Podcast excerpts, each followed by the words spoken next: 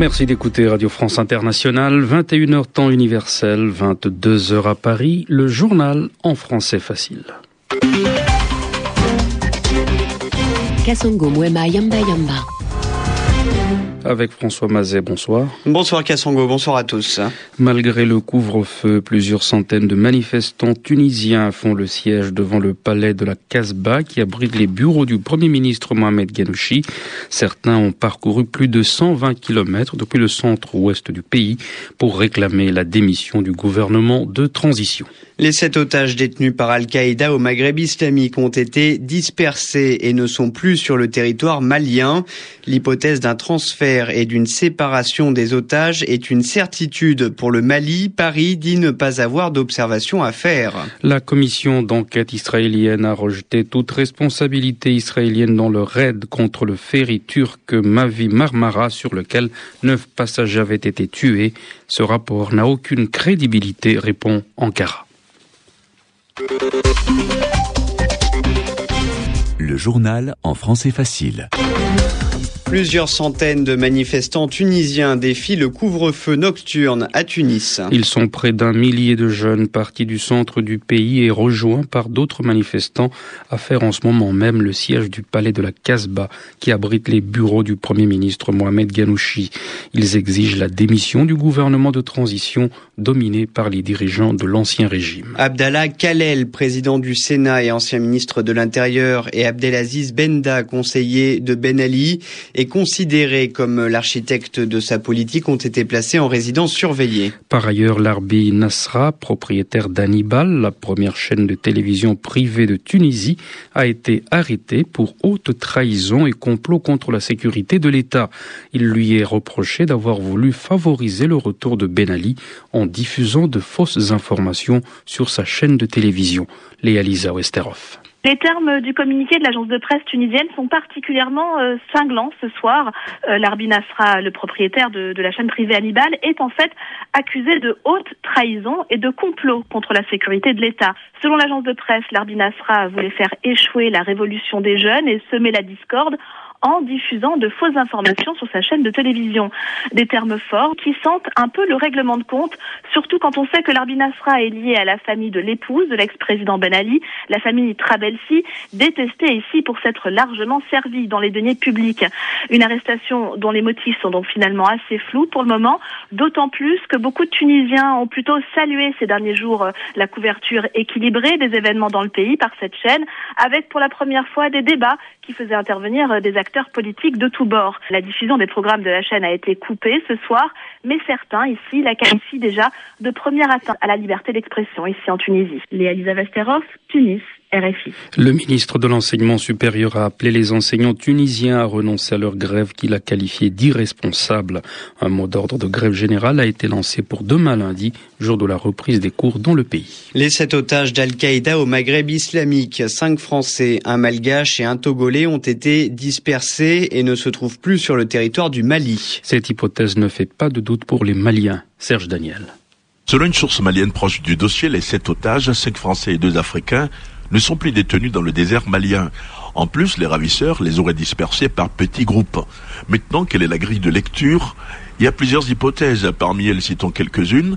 C'est peut-être une technique de négociation on durcit ou on fait semblant de durcir le ton pour être en position de force. Autre hypothèse, aujourd'hui dans le ciel du Sahel, des avions français de reconnaissance circulent beaucoup. Ils voient tout, même une aiguille dans le sable, ironisent certains. Les ravisseurs ont-ils peur d'être repérés avec précision? Ont-ils peur d'une opération commando destinée à libérer les otages? Enfin, au sein des Katiba, les brigades mobiles d'ACMI, la présence des sept otages pourrait faire objet de vifs débats avec des positions différentes.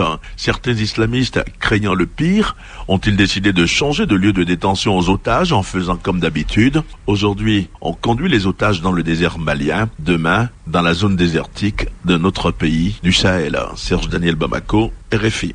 Laurent Gbagbo rejette la démission forcée de Philippe Dacoury-Tablé. Le gouverneur de la Banque centrale des États d'Afrique de l'Ouest est accusé d'avoir autorisé le président ivoirien sortant à utiliser les comptes bancaires du pays alors que l'organisation ne reconnaît que la signature d'Alassane Ouattara. Les opérations de vote pour les élections présidentielles et législatives qui avaient accusé du, du, retard ont pris fin en République centrafricaine. Le dépouillement des bulletins de vote est en cours. Aucun chiffre sur la, participation n'a été communiqué. Oui, les résultats provisoires seront annoncés dans les huit prochains jours. Quelques deux millions d'électeurs se sont rendus aux urnes ce dimanche en République centrafricaine pour choisir un président parmi cinq candidats présidentielle aussi au Portugal. Hannibal Cavaco Silva, le président sortant, a été réélu au premier tour. Il recueille, selon les premières estimations, entre 51,6 et 58% des suffrages euh, exprimés. La commission d'enquête israélienne sur l'assaut contre la flottille anti-blocus en mai dernier a rendu ses conclusions. La commission rejette toute responsabilité israélienne dans le raid contre le ferry turc Mavi Marmara sur lequel neuf passagers avaient été tués. Michel Paul. Ce n'est pas vraiment une surprise. La commission turque a blanchi les commandos israéliens. Dans un rapport de 300 pages, elle affirme que l'intervention des soldats était légale et se conforme parfaitement avec les règles du droit international. Les militaires israéliens ont ouvert le feu en légitime défense, stipule le document. Dirigé par l'ancien juge de la Cour suprême, Yakov Turkel, la commission compte quatre Israéliens, dont l'un âgé de plus de 90 ans est décédé pendant les délibérations, et aussi deux observateurs étrangers sans droit de vote, l'Irlandais David Trimble, lauréat du prix Nobel, et le magistrat canadien Ken Watkin, qui ont entériné les conclusions.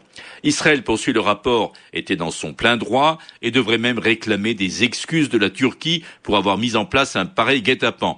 Quant au blocus de la bande de Gaza, il est lui aussi parfaitement légal, selon les membres de la commission.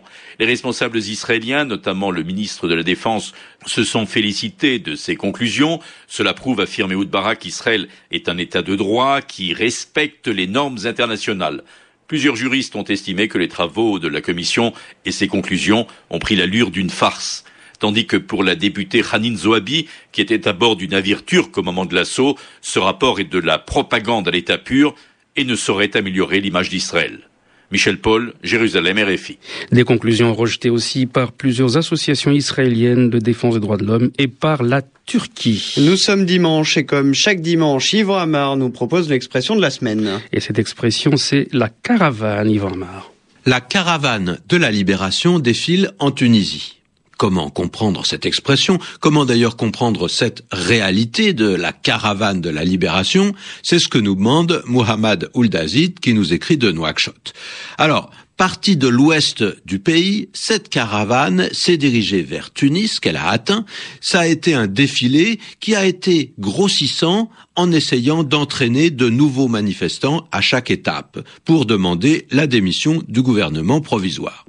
Donc, une caravane, c'est une troupe de gens qui voyagent. Et ce mot de caravane donne l'idée d'une file continue qui passe chacun derrière l'autre, à la queue leu avec toutes sortes de gens qui peuvent euh, marcher, déambuler, en emportant leur mode de vie quotidien avec eux. En effet, au premier sens, d'un point de vue tout à fait littéral, la caravane évoque ces groupes de marchands qui transportaient des biens dans des pays lointains en traversant les déserts à pied ou à dos de chameaux et en restant ensemble pour éviter de se perdre peut-être, mais surtout de se faire attaquer, de se faire détrousser. On voit que le mot a pris son sens en Orient, ce qui renforce son emploi actuel tunisien. Et le terme caravane donne aussi l'idée d'une promenade assez nomade, de gens qui n'habitent pas toujours au même endroit. Mais c'est un nomadisme tranquille qui poursuit son chemin et comme on dit, les chiens aboient, la caravane passe. Maintenant, il faut se souvenir que le mot caravane, on l'a emprunté en français avec des références un petit peu différentes. On parle de la caravane des cirques qui sillonnent les routes européennes, c'est-à-dire qui voyagent sur les routes européennes. Les gens du cirque, souvent on les appelle d'ailleurs les gens du voyage ils ne sont pas fixés, ils passent au milieu de pays sédentaires où précisément des gens habitent toujours au même endroit. Seulement ce mot de caravane s'est aussi utilisé pour désigner des manifestations qui bougeaient, des manifestations itinérantes qui vont de ville en ville, avec souvent une idée de propagande plutôt pacifique, ce qui est le cas pour cette caravane de la libération. Yvan l'expression de la semaine, la Caravane. Vous êtes à l'écoute de Radio France Internationale, 22h10 à Paris.